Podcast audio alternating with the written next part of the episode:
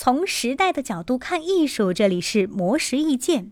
小时候，我们常听到这么一则励志故事：达芬奇学画时，每天都在画鸡蛋。但历史上啊，其实从未有过达芬奇画蛋的记载，这很可能是一次翻译错误而导致以讹传讹的故事。所谓画鸡蛋，可能指的是蛋彩画，这是当时欧洲十分流行的绘画样式。但是它有一个致命的缺点，就是不能在潮湿气候条件下久存，否则容易引起霉变。但是达芬奇偏偏就用这个方法创作了壁画《最后的晚餐》，导致这幅画完成不久后就开始霉变脱落。面对一片斑驳的壁画，甲方爸爸又生气又无奈。明明有更稳妥的画法，达芬奇却总是花着自己的钱去实验异想天开的淡彩画壁画。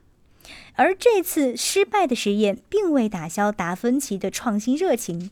他在受邀为佛罗伦萨市政厅绘制壁画的时候，独创了一种全新的壁画底层。这种没有经过检验的壁画底层，遇到油画颜料后，直接就化开了。作品还未完成就开始斑驳脱落。实验失败的达芬奇见状，直接撂担子跑了，不干了。还是他的小迷弟乔尔乔瓦萨里帮他收拾烂摊子，才把壁画画完了。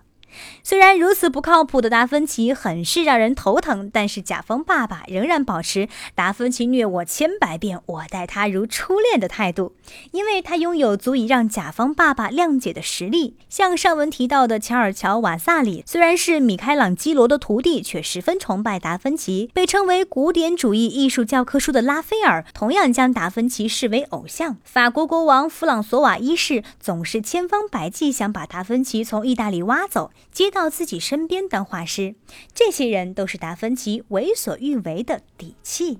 模式意见每晚九点准时更新。